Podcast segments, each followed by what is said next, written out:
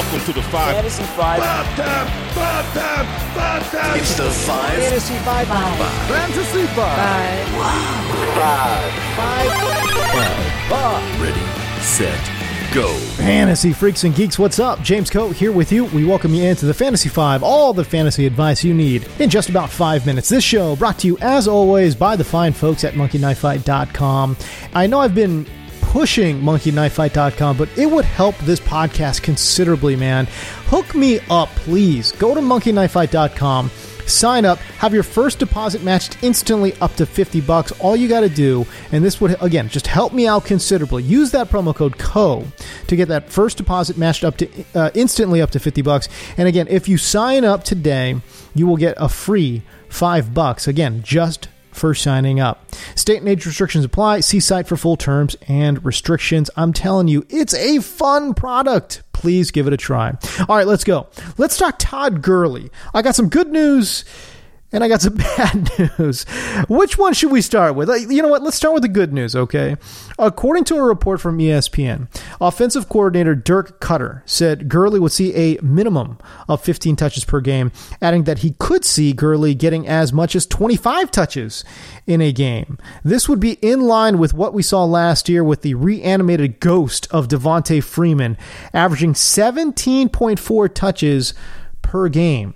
If Gurley were to see that load. If Gurley plays 16 games, we're talking about 300 plus touches, and only nine running backs saw 300 or more touches last year. Six of those nine finished top 10 at the position. More good news. I know it seems like Gurley has been around since the Taft administration, okay? But somehow, some way, this dude is still just 26 years old, so he is a young man. But here's the bad news, okay? And this is from my good friend Adam Rank. In terms of fantasy points per game, Todd Gurley had a 12 point drop off from 2018 to 2019. Over the last 20 years, no player to have that large of a decline ever reached 15 fantasy points again for the rest of his career. Only three times did one of those players even average 10 plus fantasy points per game. Okay, I know that was a lot of numbers. Let me package that for you in another way, okay? Over the last 20 years, only three players to see the kind of decline that Todd Gurley saw last year went on to average even 10 fantasy points per game. Yikes. Now, I will say this. I have not seen the list, okay? But I would assume there are a lot of older players on that list, and as mentioned, Gurley just 26 years old. But man, that knee, though. He looked like he had zero explosiveness last year. Those big galloping runs we saw in 2017, they were gone. Speaking of that explosiveness, I want to focus in on his outside runs, okay? You need that burst. You need that explosiveness to get to that corner and turn it, right? Well, Gurley was well below average in a number of next gen stats when it came to that outside run game averaged 3.43 yards per carry on outside runs. That ranked 38th out of 47 qualified running backs. That's not good. He was stuffed on 25% of those outside runs. A run stuff per NGS is when a back gets less than two yards on a carry. 25% stuff rate. That ranked 32nd again out of 47 qualified running backs. Gurley is currently going as a top 35 player middle of the third round of 12 teamers at that ADP, I got to say, man, I, I, think I'm most likely out. Give me Odell Beckham in that price range. Hell, give me rookie Jonathan Taylor, who I'm going to get into in just a moment. But a young dude with 439 40 speed running behind an awesome offensive line with a coach that wants to run the ball. Give me that dude.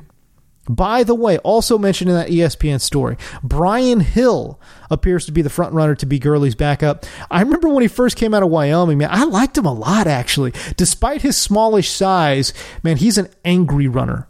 Reminded me a lot of Thomas Rawls in Seattle. Remember him? Had a little stretch there when he was absolutely nasty, uh, filling in for Marshawn Lynch. Okay, but listen, while we're dishing out nuggets, okay, how about this gem from Sigmund Bloom? And if you're not following you, you need to be, okay? Correct that problem here. But Bloom noted there has never been a season where Philip Rivers did not target running backs at least 100 times.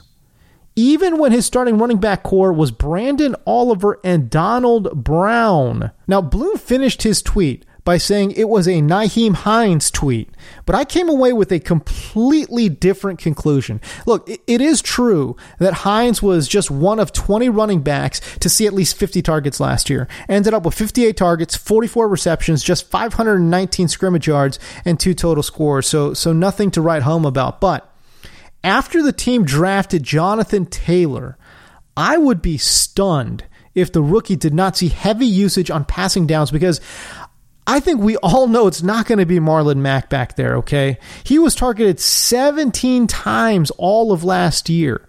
The coaching staff is going to try and find ways to work in both Marlon Mack and Jonathan Taylor. That's what they've said. And it seems to me like passing downs would be a perfect time to keep Taylor in the game. Taylor is absolutely that guy I'm going to be reaching for in drafts. Currently a fourth rounder in 12 team leagues. Man, I'm telling you, I'm reaching a full round ahead to make sure I get his services. All right, that's it for the show. Be sure to follow me on Twitter and Instagram. I just posted a pretty funny little video about different fantasy drafters. Would love for you to check that out at James D. Co on both platforms. All right, we'll see you.